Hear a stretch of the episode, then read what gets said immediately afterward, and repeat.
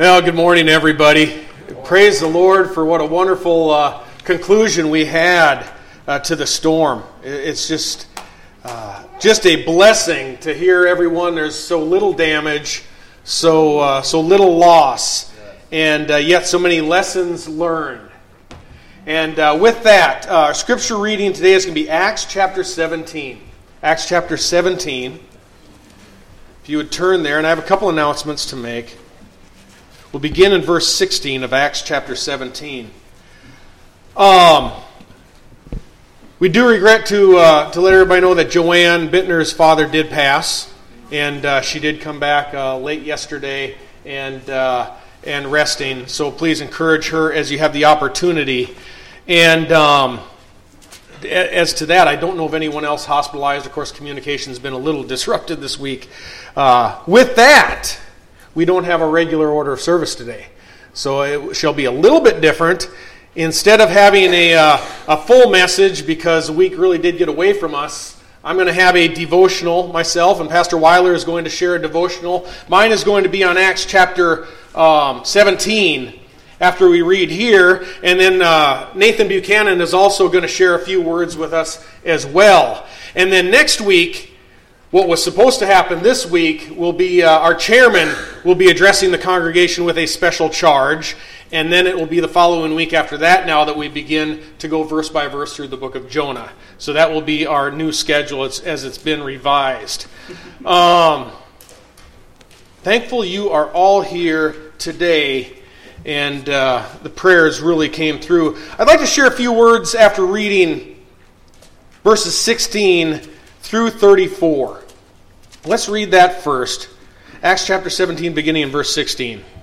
This is when Paul now had uh, suffered persecution in Thessalonica and then went to Berea, and again there the Jews challenged him. So he got separated from his party, so to speak, and. Uh, and uh, Silas and Timothy were going to catch up with him, but he's starting to walk through Athens, and he's looking looking around at Athens, all the idols that have been made, the inscriptions, all the false gods.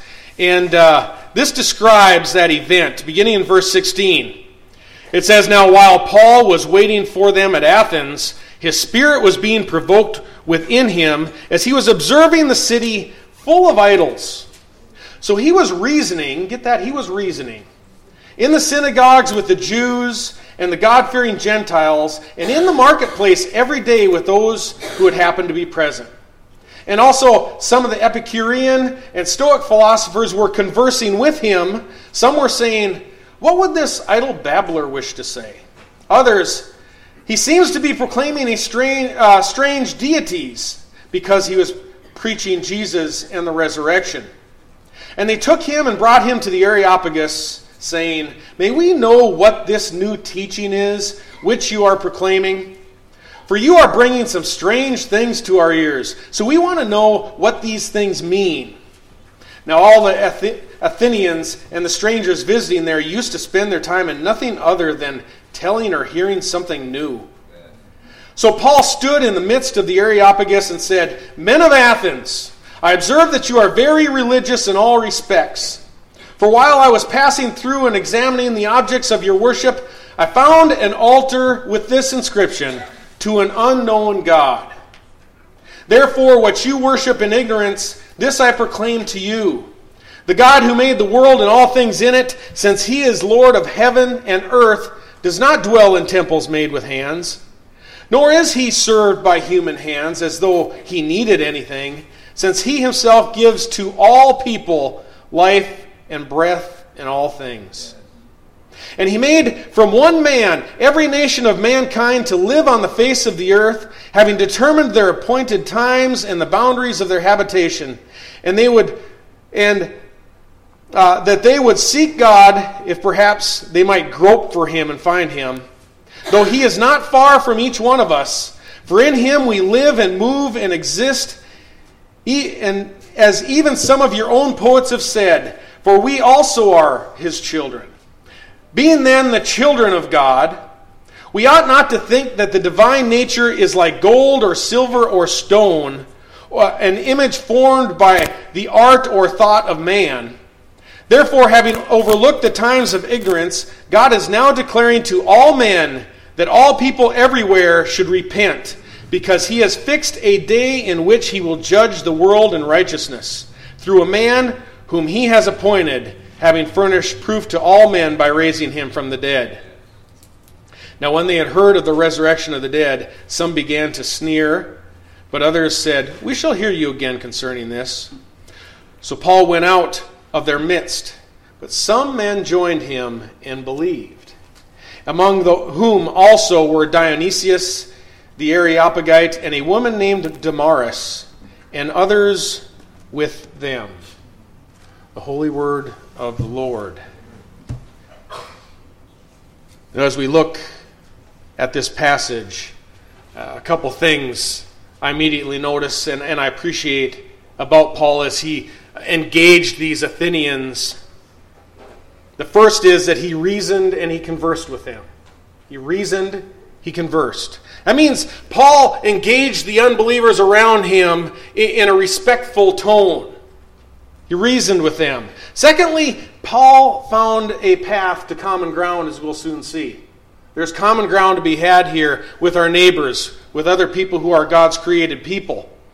And uh, the men there in Athens, they admitted through the inscription uh, and, and, the idol made uh, to an unknown God uh, that they'd overlooked possibly one God or another God in their ignorance. They admitted that. So Paul affirmed their own observation, what was evident to them. He didn't insult them by calling them, you ignorant people.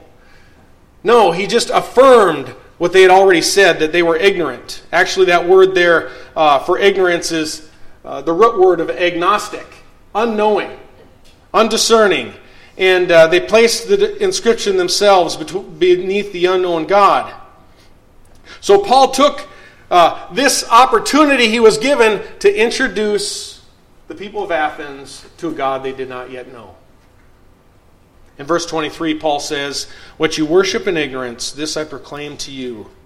The God who made the world and all things in it, since he is Lord of heaven and earth, does not dwell in temples made with hands, nor is he served by human hands as though he needed anything, since he himself gives to all people life and breath and all things. And he made from one man every nation of mankind to live on all the face of the earth, having determined their appointed times and the boundaries of their habitation.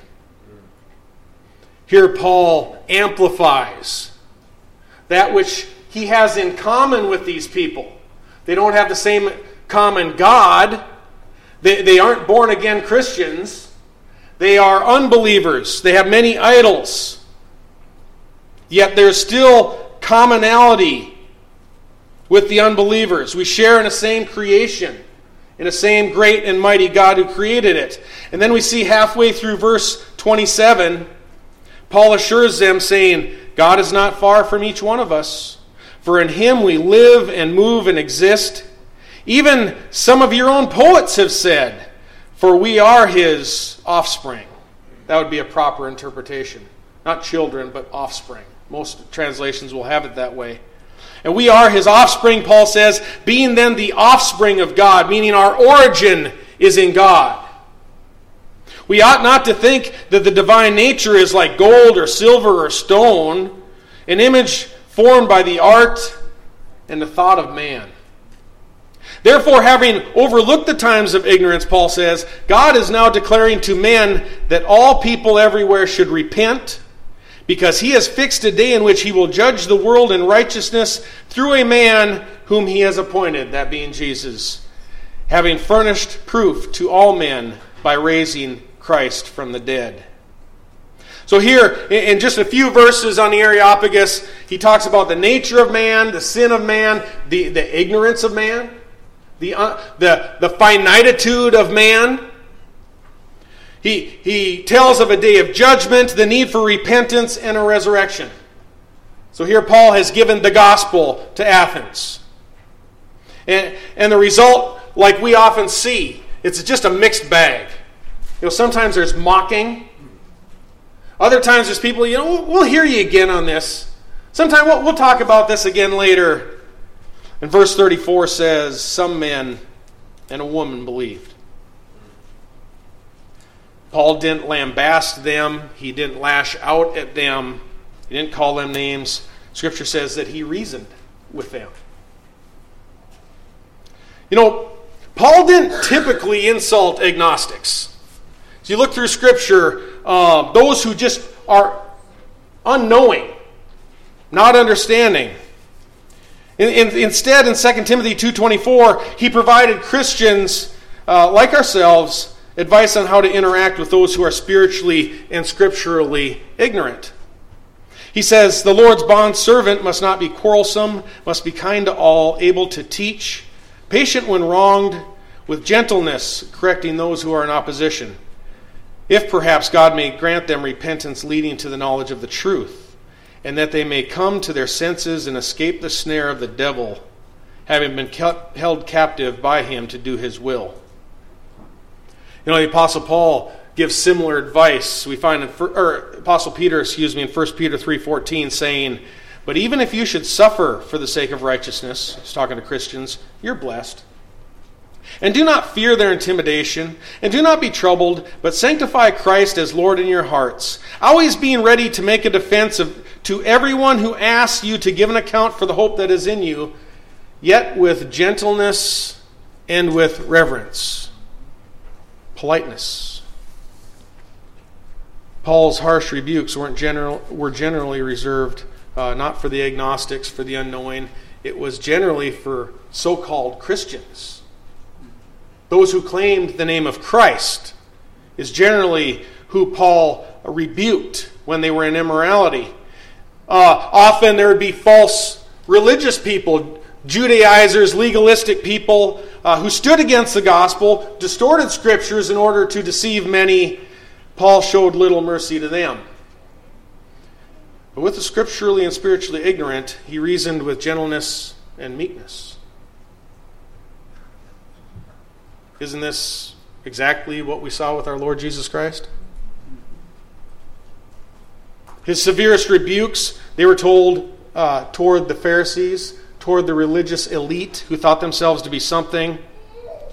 Yet Jesus extended a gentle hand to the unbeliever, to the agnostic, to the prostitute, to the tax collector.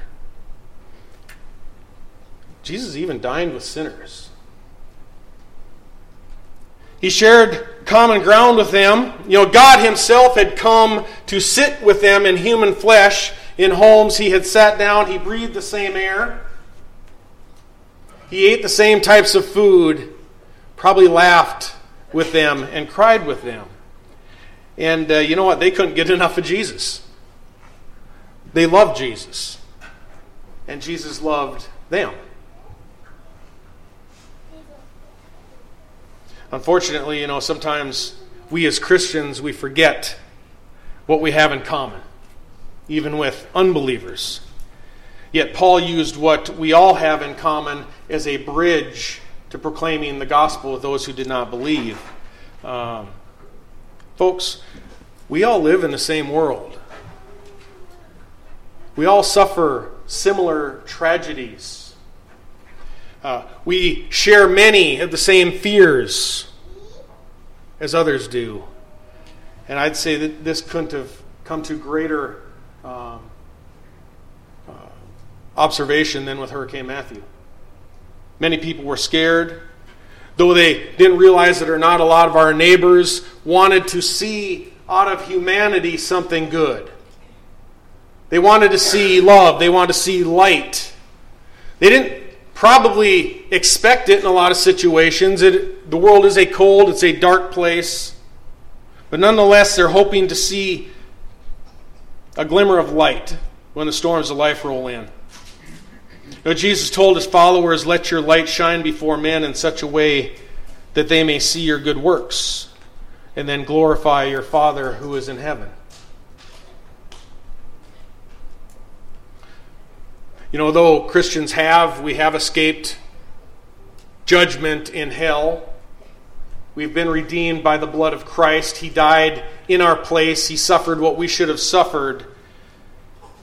Though we are redeemed, we've not yet escaped just this chaos of the world the hurt, the pain. You know, uh, some people don't realize that when you become a Christian, everything doesn't immediately turn rosy, does it? It doesn't. Today, I'm personally thankful for that. When, uh, when you look at the aerial photos and, and the hurricanes have come through and you're watching the news, have you noticed that it's not just the Christian homes left standing? If it's wiped out, everything is wiped out together. As you look through Tornado Alley there in Oklahoma, and I've driven through after a tornado, uh, all houses get it. Everyone is in the same world, suffering through the same problems.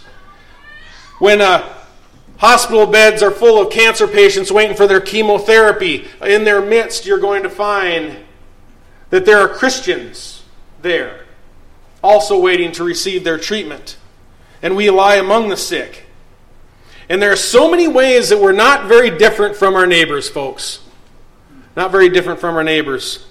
Jesus said, God causes the sun the sun to rise on the evil and on the good. He sends the rain on the righteous and on the unrighteous. We're in this together. Sun and rain are good things. Sometimes, as we've seen in this last week, that hurricanes in God's sovereignty can also be good things when they're used for His purposes.